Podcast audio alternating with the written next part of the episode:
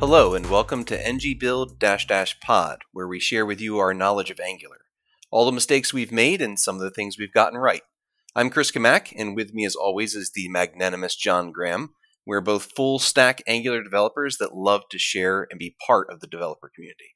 We both work here at Miles Technologies in Lumberton, New Jersey, on the engine team, and we have spent the last several years building out our Angular template for the Miles software division. So, John, uh, why don't you uh, start off here by telling us a little bit about what you've done in the past couple weeks? Yeah, so I guess I should start by saying I got a new microphone, so I may sound a little different on this this podcast versus previous podcasts. Um, hopefully, better, different, better, and not different, worse. But I'll uh, I'll be checking that out after we record, and hopefully everything comes out good. Uh, but that's not what I've been up to. Uh, really, what I've been up to recently is um, I've been wanting to get more into machine learning. So a lot of my free time has been dedicated to um, doing what I should have did in high school, which is pay attention in math class. And uh, I've just been kind of going back and relearning a lot of things, like machine learning. You know, at least what I'm looking at, definitely, it's good if you have a, a good understanding of linear algebra which I'm sure for a lot of people listening to this is not an issue. But you know, I didn't go to college, um, and I didn't pay attention in high school, so I'm a little behind the ball on some of these just like basic math concepts. So I've been using Khan Academy, uh, which is a really cool tool. It's free, um, and it lets you kind of follow a path on you know learning you know from basic algebra on up to you know geometry trigonometry calculus linear algebra statistics all that stuff so um, I've been having like a lot of fun reliving my glory days of high school uh, and actually learning uh, this time and not just uh, goofing off. Um, so, uh, so that's been probably the the major thing I've been doing uh, in my free time, um, as well as just you know sticking with the running thing. Although it's getting cold, yeah, so uh, definitely, definitely getting cold out there. that's not helping too much. but yeah, that's me. What have you been up to? Well, first off, I got to give you a, a, plus one on the Khan Academy thing. That's exactly the thing that I used um, a couple years back when I went to college as a uh, something year old, and uh, they put me in a calculus class, and I was like, "Yeah, I don't remember anything leading up to calculus," and uh, and I had to like do a crash course in uh, two nights in order to feel like I actually had a business being in that class. It turned out okay, but man, Khan Academy really saved me for that one. So yeah, it jumps around a little bit, but I think it does a pretty good job of like you know sometimes they'll like ask me a question and they definitely didn't go over it, so I have to like go find it. But um, I think it does great at, at kind of putting together, i will say, an expedited syllabus. yeah, definitely. Um, for myself, um, it's been the usual stuff. Uh, you know, different various video games and uh, bass guitar and, and that sort of thing. Um, you know, but I, I, would say the, the the latest or newest thing for me uh, uh, was uh, when Erin and I took a trip up to um, New England, uh, and uh, it was during pandemic, so we we were very careful and didn't didn't actually go out with anyone else. We just sort of uh, got our uh, fast food, if you will, mm-hmm. and uh, uh, stayed in Airbnbs that were following CDC guidelines. So, I mean, we were very sa- safe about it. Of course, with with Erin, you, we have to be safe because you know that's very important for her and her work. Uh, yeah. But in any case, um, the uh, the trip was great. It was really nice to see parts of the country I haven't seen before. So, really yeah, enjoyed it. And she's probably one of the few people that actually knows what's safe and what isn't safe is you know uh, from her uh, her line of work so yeah yeah definitely it's uh it's nice to have someone in the family who you can say uh you know is this is this good what they're saying for me to do here and no that's not important yeah you know i mean there's nobody's ever lied on the internet so no. can't, can't get any misinformation yeah cool so let's uh let's talk about uh, kind of what we're going to get into today, and then we'll we'll jump into our quick tips. And uh, this is the the end of the marathon or the the long sprint, depending on how quickly you're listening to these episodes. It's three um, episodes, so is it a triathlon? Or... triathlon. well, we're we're doing the same thing each time, so I don't know if it counts as yeah, uh, probably not the, then. the different sports, but Yeah. um, but yeah. So we're still uh, talking about the dynamic forms, right, and the dynamic configurations for that. So originally, up to this point, we've kind of got to the point where we were writing you know HTML for a text box, and we just put it a text box on a page. But we didn't like doing that. We said at the very beginning, one of the genesis of the reason for doing this is we don't like writing simple HTML or basic HTML or things that we've done a lot, um, and uh, we wanted to kind of automate some of that. So then we said, well, um, you know, now that we've automated it for uh, the input box, uh, why can't we just automate it for everything? Right? Why did we have to stop at the input box? Um, you know, and uh, that got the ball rolling. And we're like, hey, okay, how are we going to automate this? How are we going to understand this? So in the last episode, we talked about how we tied our database into uh, a front end model. So we went over some of the concepts that we use for that, some of the tools that we use to build that process, uh, and gave a, a good overlay of how you can translate things from like a database to you know what it would be like um, on the front end. And the thing we have to do today uh, is we have to connect all those dots, right? So we have this problem, we have this um, building solution, and now we want to get to the point where you know we've got these dynamic forms where we can we can send in these configurations and we can get out a bunch of different um, different types of HTML elements that build up a, a single form. Um, so that's what we're going to get to today. We're going to hopefully uh, close the loop uh, cross all the T's, dot all the I's, and make it so that um, you can actually implement a similar solution to this. I, I have faith in us, John. I think we're going to get it done. I think we will too. um, yeah, so uh, let's jump into quick tips. Why don't you go first, Chris? Uh, sure. Yeah. So um, lately we've been working on upgrading our template from Angular 7 to Angular 10. Um, Angular 11 just came out, so I mean it's like uh, we're a little bit behind. But that's that's how it is when you have a template like this. You want to wait a couple of major versions before you make a big jump like that. Otherwise, you're just constantly upgrading. Um, but anyhow, going from 7 to 10 brought along the latest version of TypeScript, which I had not personally had the chance to work with, but was on my radar.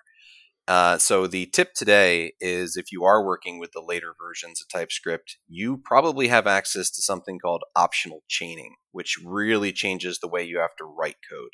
So previously, if I wanted to call, say, focus on on on some sort of element, and I grabbed it, say, via viewchild or something like that, uh, I may access that by saying this dot element ref dot native element dot focus, and that focus would be like a function call. Um, problem is, what if you don't have that, or what if the thing you're talking about doesn't have a focus event? Obviously, there's a lot of ways that could go wrong. So, in previous code, in order to guard against that happening and throwing some sort of not found or null operator problem, you would you would probably put it in an if statement. You would say if this dot element ref exists, end end. This dot element ref dot native element exists, and and This element ref dot native element dot focus exists, and then finally, after all that if checking inside the if, you would you would call the focus function, and it's like, man, it's a lot of work just to get to be able to do something that you know you'd like to be able to do if it can do it. Uh, so optional chaining, that's where this comes in. You can rewrite all of this, get rid of the if statement and everything, just by using optional chaining, which basically adds a question mark on the end of a property to indicate that if it doesn't exist, that's okay, just don't continue down the path. No problem, no harm, no foul, so to speak. So this can be rewritten, this example, to this dot element ref question mark dot native el- uh, native what is it native native element yeah i think it's native element yeah uh, question right. mark dot focus dot and then the parentheses for calling the function. So basically, uh, well, it's focus question mark dot. The point is you put a question mark in front of everything you're not sure of. So by the time you get to the focus one, it's like if focus is there, then call the function. So it's like focus question mark dot parentheses. And that's it. You don't have to have an if statement or anything. If it gets all the way down that chain and gets to focus and it's there, it will call it. That's the entire set of code. So optional chaining for the win and that's my yeah. quick tip. Yeah, it gets rid of a lot of the ceremony, uh, especially when you're dealing with like tooling like we're building where, you know, you don't have guarantees. It's Yeah. one thing if you're building the application and you kind of, you know, quote unquote can guarantee yourself some options, but with us, you know, people are going to implement it and, and we have to be sure that we're getting what we expect. So uh, that that's a huge win for us. It gets rid of a lot of boilerplate stuff. Yeah. Cool. Um, so for me, I, I probably said this in a previous podcast, but I gave up on it halfway through and came back to it, which is I've been taking another dive into Vim, learning the Vims, as they say. Um, the What Vims. is Vim, John? Well, it's the it's the thing that's better than Emacs. Ah, I, I see. But uh woo. um so uh so yeah the one thing that's pretty cool with it though uh, that i hadn't gotten to is like you know it's it's a steep learning curve i think for people and it's uh, it's it slows efficiency at the beginning but i found this pretty cool game uh called vim adventures and i'll put a link in the uh, notes so people can check it out um, but it's a browser based tool where you actually navigate and complete uh, puzzles using vim hotkeys um, so it's pretty cool. One of the things I like about it is it really helps with like your muscle memory. So like you know just knowing quickly which keys you want to press. Uh, it also teaches you you know how to use Vim, which is nice. Like slowly, not all at once. Um, and I've been enjoying it, and it's been really good. And I'm starting to see now the benefits of um, of Vim and how it can actually you know make things quicker depending on you know your style and how you how you program. So I'm pretty excited to kind of keep going with it. I am excited for you. I I just can't get on board with it myself, but I'm I'm excited that you are getting into it and that it's something that's going to help your productivity. Thank you. I hope so at least. Sorry, I, j- uh, Vim. It just gives me shudders. I'll convert you sooner or later. There's I'm two sure people on the team now that use Vim, so I know. I'm going to be overrun. pretty soon you won't be clicking uh, save through the menu too. We'll get you there. Don't I like my mouse, John. I really do. Makes me feel good. hey man, whatever whatever works for you. I'm all I'm all for it. I don't mind. Cool. So uh so let's get into the topic, right? So we're we we set the stage in the um initial thing in the initial intro where we you know want to start to introduce the last piece of this puzzle, which is you know kind of the configuration object or how we get um you know the the translation of the database into an object and then how we get that object um to work in a form right Right. Because, I mean, at this point, if we wanted to, uh, we could, you know, for, for like a customer object, which we've used as an example before, if a customer has a property name, uh, we could just uh, create a uh, this text box component that we've already created before in a previous uh, uh, example. We could just use that on the page, give it the config, and it would automatically configure itself for all of the validators that it needs. It would know if it needs to be required. It would know if it's got a max length and what that value is. So that'd be pretty nice. Um, but we're still manually having to decide which component to put on the page. So like we're still involved in that process. Yeah, and and we'd have to decide how many and the order and all that stuff. So we're still, you know, if there's, you know, first name, last name, whatever, we're to have to add each one of those elements to the page. Now, they're much simpler, right? Because we've abstracted away all of the HTML like the label and the and the required um um like the required fields, like the labels that you show for errors, things like Mhm. that. Um, but we're still putting, like you said, text box, text box, text box, and then well, what about um, select list? Or what about um, you know radio button? Or what about those? You know, or now do we have to you know also write controls for those and then do text box, text box, radio button, text box, uh, and control the uh, the HTML that way? Um, which Yeah, is, I mean, wouldn't it better. be wouldn't it be great though if we had like a component that we could give the config object to and it would just sort of I don't know, become the one that we want it to that like it knows whether it should be a text box. It knows whether it should be a select. We covered that last last episode. So if it knows that information, wouldn't it be nice if we had a component that we could do that, you know, as one component to rule them all and Oh. and it just becomes whatever dynamic one it's supposed to be. I mean, isn't that why we call it dynamic forms, John? Isn't that why we call it that? It's the component that's going to find its true potential, Chris. Yeah, that's for sure. exactly. I can be Yeah. anything I want to be. I can be a real HTML element. That's right. Exactly. Uh, we better stop with these puns. But um, yeah, that that's a, that's the goal, right? Like that's the the vision for this when we started is hey, it would be great, you know, if we didn't have to write any HTML, right? Like even putting uh, you know, individual components, although abstracted to make it more convenient, uh, it's still not doing quite quite the job uh, that we need. So let's introduce this concept, and we're going to put a term to it. This is our term, though, uh, so you can call it whatever you want. You can call it the Bilbo component because it's going on an adventure for the the One Ring, whatever you want to say. sure. Um, but we're going to use the term dynamic field, right? And again, when when we say that, that's just a term that we've created uh, to describe this component that we're talking about. And uh, you know, really, what it is is it's a a single you know component, and it's an angular component uh, at the end of the day that uh, takes in a configuration object. And this is the configuration object that we've been talking about, and it might be good to quickly kind of just recap some of the the pieces of it, um, so that people are, are aware before we get too too far. Mhm. Um, but it, it, it takes this configuration object, and then it, it has some um, some things that it's in charge of, right? So it's in charge of the HTML for the element that it's configuring, right? So it needs to, like we said before, it needs to have a label, it needs to have required um, you know, labels, it needs to have maybe like a max length field. This is where you can start to add these little cool customization pieces in.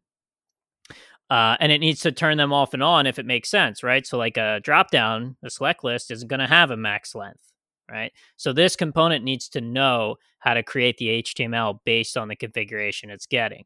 Well, Um, technically, though, the other components already know how to do that, right? Like, like we created the form text box component, and it knows how to make the required labels. So, so what we really need is something that can determine which of those controls to render. Really, yeah, and right? that's that's a good that's a good uh, that's a good point because we are dealing with like a second abstraction here Mhm. now that that maybe wasn't obvious. So the first abstraction was this uh, form control text box that we created, uh, which you know has some of the buildup. Now this is saying, okay, I need to be able to decide which one of those abstractions to implement yeah. um, when I'm doing that. So yeah, that's a good point to make. Um, and the other thing that it needs to do besides deciding that is it probably needs to attach itself to some sort of form, Mhm. right? Because we're dealing with the the lower level pieces of the form, and the reason we're doing that is so that we can customize them so greatly. If you're trying to just like spin up an entire form all at once, you're limited with what your options are, uh, or you're having to to you know tease out like and go into these individual components and you know you're navigating all around the form you can do it it would just be a little rough um, so in this case we kind of assume that this will be placed inside of a form and the form is is defined uh, outside so it also needs to be able to figure out what form it's attached to and that's just so it works the way you expect a form to work in angular right, Right. It, it's going to have a form group those are going to have form controls might have more than one form group um, and I can access these controls and values the way that I'm used to. I don't want to have any weird sort of interface or, or object coming out that I'm not used to. Yeah, we're trying to make it easier to do the standard stuff, not not do, create a new process, so to speak. We we just want to make it easier to implement reactive forms the way they already work. Yeah, and and just a quick aside on that, there's some gotchas that we can talk about later where we, you know, weren't necessarily following the default Angular sort of form structure. Like Mhm. I know one of them was like disable or clear or something like that. Um, where like when you used our dynamic forms, they didn't they didn't do what they were they were supposed to do. So yeah, um, but you want to be careful we- not to confuse people. if we have time later on, we'll get into some gotchas like that Yeah. level. But but for now, for now, we really want to create this this um, dynamic field is a great name. Uh, it's a dynamic field component, and essentially, we would like to be able to have uh, you know two inputs on this thing, and that's it. One input is the config, and the other input is the form we want it to become part of. That's it. And if it has those two things, it should be able to select the right abstracted control, whether it be a form text box control or it be a form select control. We don't care which one it is, it should be able to select the right one and then sort of just create it all. Now, I'm going to say how I think this could be done in a very uh, in a way that doesn't allow for for very very expansive changes later on and kind of puts you into a corner. But one of the things you could do if you were trying to like think like right off the top of your head, what could I do to make this work simply? Well, we could have a bunch of ngIfs inside of the template for this dynamic field component and list each one of the controls that we've created. And we'll only show the ngIf, or actually, I guess a good, a better version would be an ng switch, just because only one of them can be true at that point. But the point is, is you could do this through ngIfs to say, "Yep, show the text box." Okay, if it says show the text box, that ngIf is active, all the other ones are not. And technically, that would work, right, John? Yeah, definitely. But now if you create a new type of control, well, now you have to go back to that other control and make sure to add a new ngIf for it. Um, yeah. And it doesn't allow you to do anything if you create a custom version of a control outside of the concept of this. You know, what if what if we wanted to allow other people to create controls and control what they look like? If we wanted to do that, this ngIf scenario wouldn't work at all. Dynamic except when you want to change something. exactly. Dynamic statically. There you go. That's dynamic. the way to do it. So so so we've already thought about the simple way out of using an ngIf template, you know, changing type thing. Uh, but we don't want to go that way for various reasons. Uh, so, mm-hmm. John, mm-hmm. what are we going to do? Yeah, so I, I do want to make a quick point um, because uh, you know we're talking about this config and it may not be obvious what it is. We did include in the show notes from last time a link to a gist of an example of a config. So I definitely recommend you check that out because it's got a lot of properties and it's hard to really articulate it, you know, verbally. Um, but I think it's a lot easier to see that it's it's just an object uh, with some values and enumerators. So I, I, would check that out just so you kind of get a feel for what we're we're talking about here. Um, but yeah, to answer your question of you know, well, how do we handle this static dynamic problem? Right, mm-hmm. um, where you know we have an you know an infinite number of possible combinations because, like you said, it even gets to the point where people create their own uh, components to use here that you know aren't standard HTML elements, and how do we want them to be able to use those?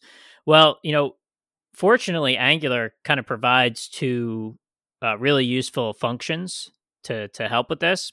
And um, yeah, I know we want to kind of go into them a little bit, uh, each one, but I just want to kind of get them both on the table so that uh, people are aware. And uh, one of them is the view container ref, um, and we'll go into that first. And the other one is a component factory resolver. And what these ones are going to let us do is it's going, it's Angular's way of handling dynamic values, right? Because if you think about, let me talk quickly about how things work statically, and, and then I'll I'll let you kind of go into these these components a little bit. But if you think about when you're dealing with static elements, right? And let's talk about components. Let's not talk about elements. So we're in the Angular world. When you're dealing with a static component, meaning you know where you want that component to be, you have a couple options. You can have it rendered via a router outlet, right? So you route and you load the component when you get to the router outlet, and H and um, Angular knows where to put that because you have a router outlet and you can put it inside of that. Your other option is, you know, they're just child components, right? So you have your selector, you put your selector, and you're deciding in the template where you want that to go. Um, but when you're loading things dynamically, meaning you don't know where it's going to go, because you could have a form with one component, you could have a form with 10 components. Um, so it, it, needs to have some sort of understanding of where it's at. Um, Angular provides these um, these APIs for you to work with in order to to you know, sort of make those decisions. So why don't we kind of go into a little bit of what like view container ref and component factory resolver is for people, and then we'll talk about how the config uh, kind of works with that as we go. Sure, sure, absolutely. I, I think the first thing and the most important one to understand is the view container ref.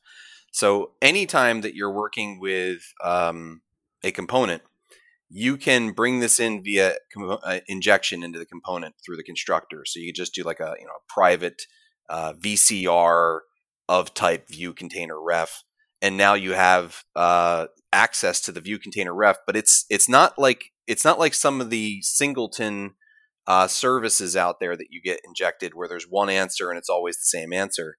In this scenario, when you inject the, the view container ref into a component, it is specific to that component. It is that component's view container. In other words, think of it this way: if if if you know where to put this component, right? If this component itself already has a tag, dynamic field has a tag.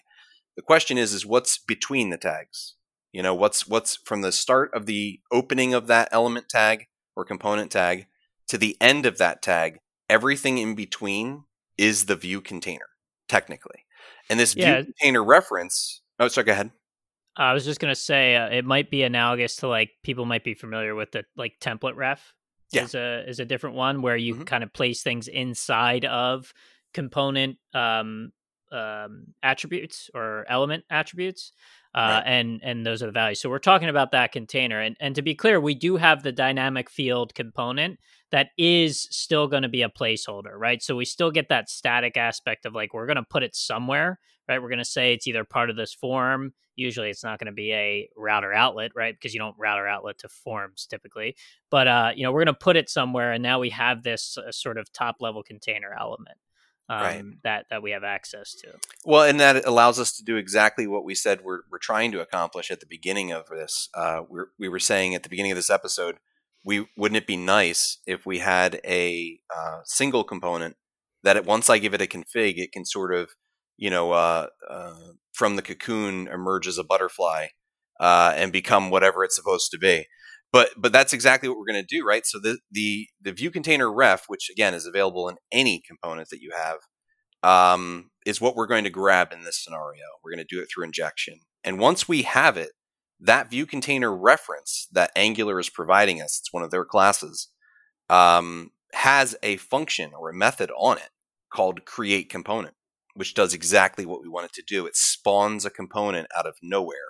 You just have to tell it which one and you do that how do you tell how you tell it which one you do that via a component factory which brings us to the next piece of the puzzle which is the component factory resolver and you know this is just uh, angular's way of creating a factory that will create the component that the view container can use. It, it's it sounds like it's a little bit of like you know um, misdirection or, or, or, a little bit hard to follow, but it's really pretty straightforward if you if you if you just think of it very simply, which is if I know which component I want to create, I simply use the resolver, which again is an injected piece coming from Angular called the component factory resolver. I just use the resolver to resolve the component factory of that type of component. And then once I have that factory object now, I can say, hey, container, view container ref, please create the component using this factory. And that's it. Yeah, and, and the thing to think about is that we kind of have to do some of the framework lifting for it here, right? So normally you declare a component, you give it an act component, it's got a template, you have a selector, you put that selector on the page or you router outlet to it. And Angular can do all of its magic, right? It can do all of its uh, fancy pants stuff where it turns these these components into to things that we can see. With the dynamic components, we got to remember, you know, Angular doesn't know at build time, at compile time, like where these components are going to go or or how many of them or what they're going to to, to look like or how they're going to function. So it, it, like chris said it does sound really confusing. We'll give a snippet of code on the the factory resolver because it's not a lot of code at all. It's like two lines. It's very simple to actually do this. Um, but you, you kind of have to help out angular a little bit and they actually have a good tutorial on their website about dynamic components um, that shows this factory resolver being used um, that I looked at. I remember back when we were, you know, kind of doing research on this. Um, uh, so, uh, so I would definitely check that out. We can we can include a link to that um, as well in the in the show notes. But I just wanted to point that out that you kind of do a little bit of uh, of the lifting of the the framework here uh, to kind of help it out since it doesn't know these things at compile time. Right, right, absolutely. But once you call that the uh, the view container ref, once you call its create component, that's it. This component is now spawned. Um, now, the only other piece that you need to know about in order to make this work is uh, you probably on your form text box component, you probably had inputs there, right? Like you had an input, it would take in a config and it would take in a form because it needed those things, you know, previously. And each one of our uh, forms that form field uh, form components that we've created, the text box one, the select one, the you know a date one, whatever, all of them have the same two inputs: a config, so it knows all the little pieces it needs to know about itself, and a uh, form so it knows what to attach itself to. And so all we do in that case is when we call this create component, not only does it create the component in the view for us, but it also returns from that function the component itself. So you can just store that in an object. And then once you have that, you can say dot instance, which means the specific instance that's been created, and you can access all of its properties. So we can say you know, the component that just got created dot instance dot config. And now we have access to that property that was an input property uh, previously, even though technically there's no way to really get to that input, right? It's not like there's a element ref where I can, you know, do an attribute or something. It doesn't work that way here. Instead, I have to actually uh, bring in the config and say assign it to that thing. Yeah, and that's because you're not actually placing these components anywhere in your, you know, in any templates or anything to be able to pass those in. So, right. Um, yeah, so it's nice it gives you those hooks. So I think the you know the the one thing to add to this um, is that we talked about um, originally saying, hey, I could just write like an ngIf and put a bunch of these elements in if I want to. Um, so the thing that we we've talked about kind of how it spins up like what's the technical ways that it spins up these uh, dynamic things but i think we need to talk about also you know how does this know which one to spin up?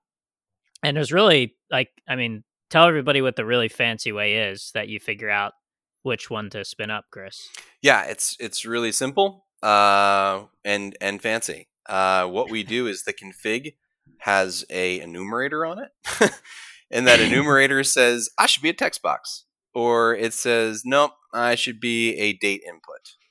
And so that enumerator is sitting there in the config already. Uh, remember, we said in the previous episode, our, our SQL database knows what data type it's storing. So when we pull that information down into our uh, config object, we're sort of making a determination based on that information. Well, in SQL, it was a date. So I guess I should use a date input. Like it's it's really as as simple as that if you think about it. So these enumerator pieces are already on the config object, and uh, in our magical dynamic field component, we just have a switch, and it hmm. says which component should I get. Well, it, it's really just using a switch statement to grab that and say if my enum is the one for data input, then I should give you the form form date one, and that's that's it. Yeah, and it passes back the actual reference of the component in that case, right? right. So like mm-hmm. what you would do when you were importing it. Um, and you know, you may be saying, "Well, Chris, I could have just did the ngIfs. Why? Why do I get this switch? How's a switch statement going to get me out of the hole?" And uh, you know, that seems like a valid use case. But the idea here is that with your ngIfs, you're having to do that each time, right? Anytime you go and build a form, you're going to have to say ngIf, do i need this component or this component or this component or this component right? Yeah. Now with what we've built here every single form is one component element. That's it right? So you build your beautiful user interface your beautiful you know cards list or whatever you're using nowadays your material design craziness.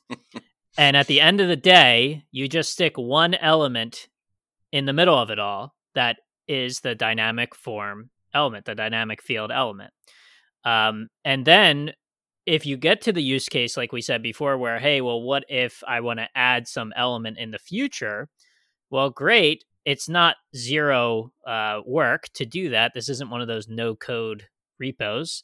Mm-hmm. Um, but the the benefit with this structure is well, you just go to your dynamic field, which is one central component. You add the use case, and boom, it's ready to go. And now you can actually use that element in any form that you've written in your entire application because they're all just coming from that single element.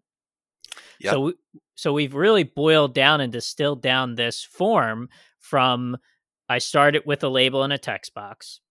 I abstracted that to a input component, which has the label, text box, everything in there.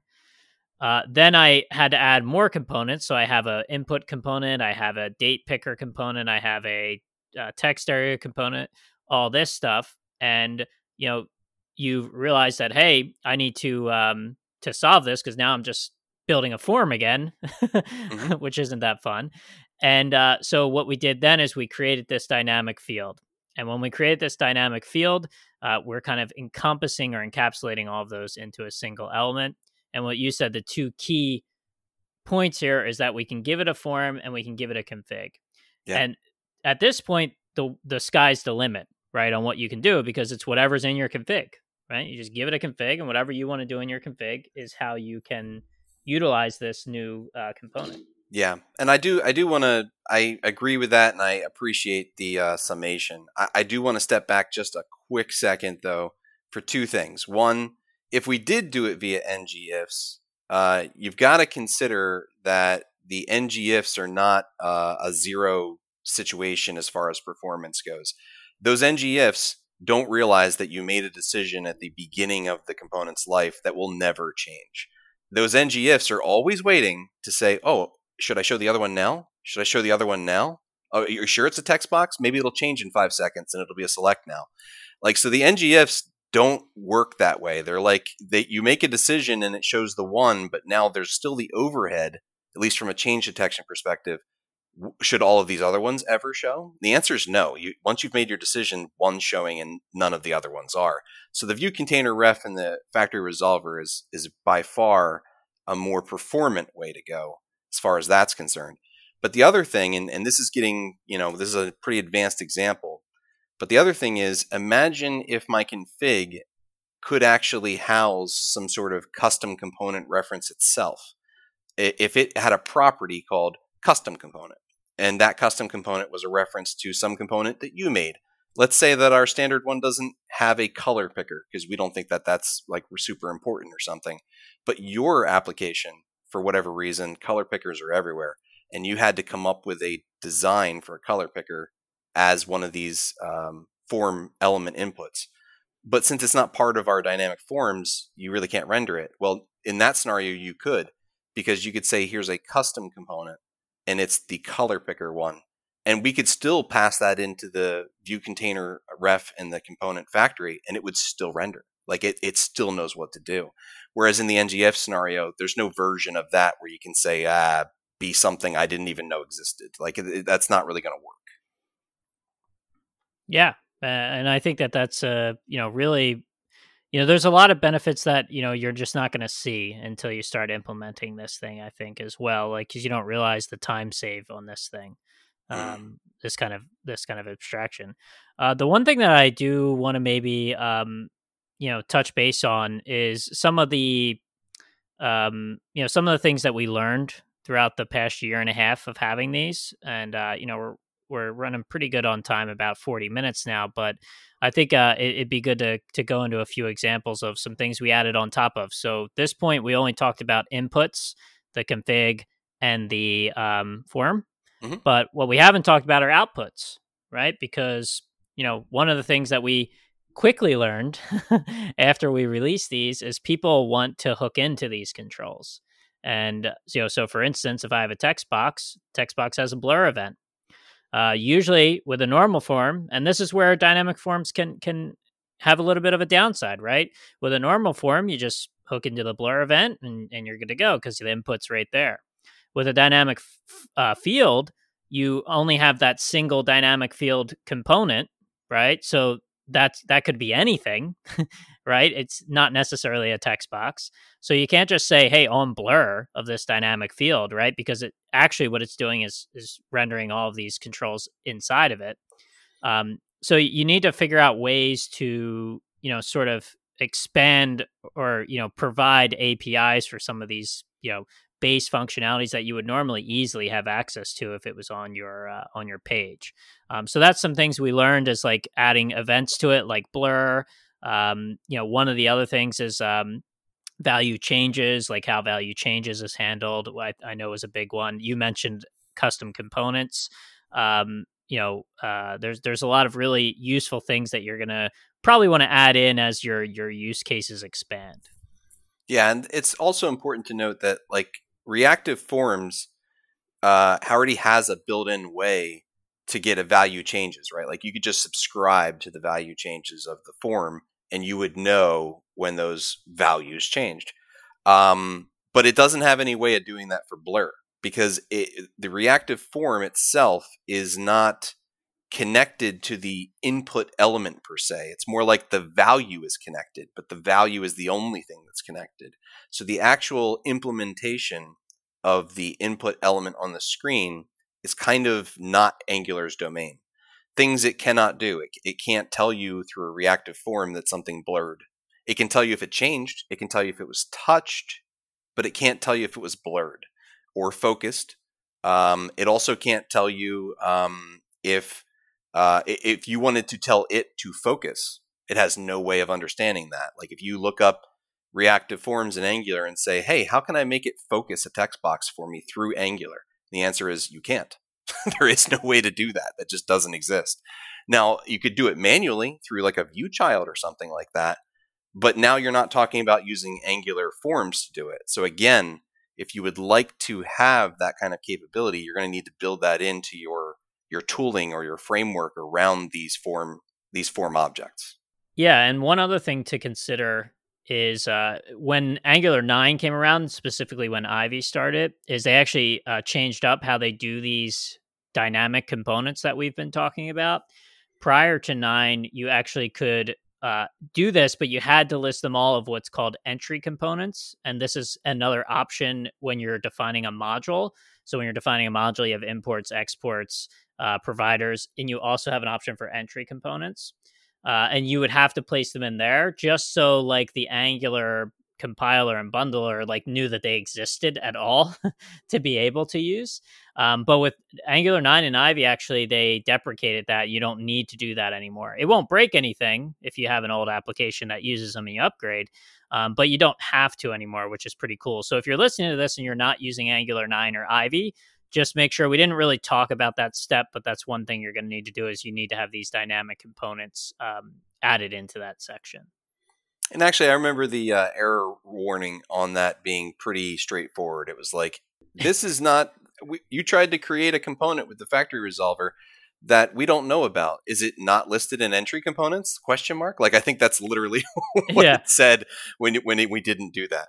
Yeah, one of the few error messages that actually helps you uh, without googling. yeah, yeah. Uh, cool. And I think the one last scenario is really when we want to, um, you know, fix. Like we we were talking before, we take the best guess when it comes to what to set these configs up, um, but we don't always get it right uh, right? You know, so sometimes you need to change that. So, what are some options for people?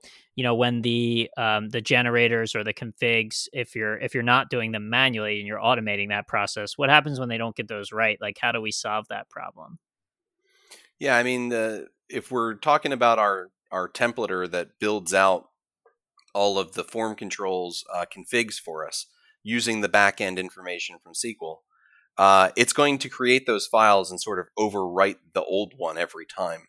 So if you did make a change to that file, yeah, it would work right then. But the next time someone runs that generator, it, you're going to get overwritten. So what we're doing is we're uh, building out a, a, partial, essentially. So we're building out a new form uh, control that says uh, partial at the end of the name.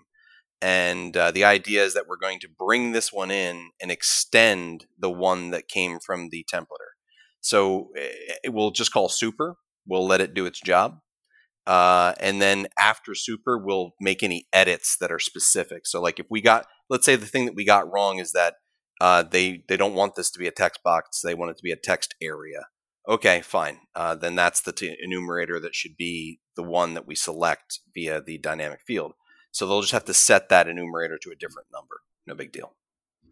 Yeah, and and I guess um, we should mention that when we talk about utilizing this partial, we're talking about the component that actually implements the dynamic field, right? So you put the dynamic field on a component, like say your user info screen, uh, and then at that point you're going to take in the configuration into that component and pass it as an input to the dynamic field. So at, that's the step where you would just say, hey, instead of taking the normal configuration, I want to take this partial configuration that I've uh, that I've changed. Yeah. And the nice thing is that lets you kind of do it at a more global level by doing the partial. Or if you really wanted to, you could even change it at that individual component level, right? Just change the config uh, before it gets sent in. So um, there's a lot of nice features, and it's very flexible. Uh, you know, or you know, you might be in the camp of I'm not going to automate these dynamic controls that's a little too complicated i don't have that ability well that's fine write them by hand i th- i still think it's faster and it's better and easier to do it this way even if you're creating the configs yourself because you don't have a fancy pants way of taking it from the database to the front end and you have to kind of do that on your own but at least every form text box you create will look exactly the same right. and have exactly the same features implemented uh, so that you have consistency across their applications yeah, and so so let's just jump into final thoughts because that's a nice segue for one of my final thoughts, which is that um, you know try to be creative with how you implement this, right? Like we gave you our way of doing it, but this is an idea. This is a concept, right? To to extract these forms into the dynamic things. And Angular has a good guide on how they they do it, and we've given you maybe, you know, a more complicated or advanced or, you know, hopefully pretty cool way of doing it. Um, but feel free to be creative. Look at how Angular does it. Look at how we do it. Uh, talk to us on Twitter. if you're curious, you can always hit us up and we can talk through or, or discuss some scenarios you may have um, to try to get this to work for you. You don't have to, you know, throw out the the baby with the bathwater when it comes to this concept. You can definitely get there with some nice, easy middle ground uh, ways of doing things. So I would just encourage people to to, to think a little bit creatively about this do the best you can with implementing things with your resources. Um, but ultimately, I think this is a really beneficial tool once you you spend some time with it and you learn it and you understand it. Um, you know, and you, and you get the feel for these dynamic components. It's it's really valuable. Yeah, and I I'm gonna I'm gonna second that and just say you know really you know really happy you brought it up because uh, in all these cases, all the all the episodes we've ever done, um, we're probably talking about something that we've made and something we've accomplished, but we're talking about how we got there, we're talking about the individual steps along the way, what the original problem was. And it's not because we expect you have the same problem. And it's not because we expect that our solution is going to be your solution.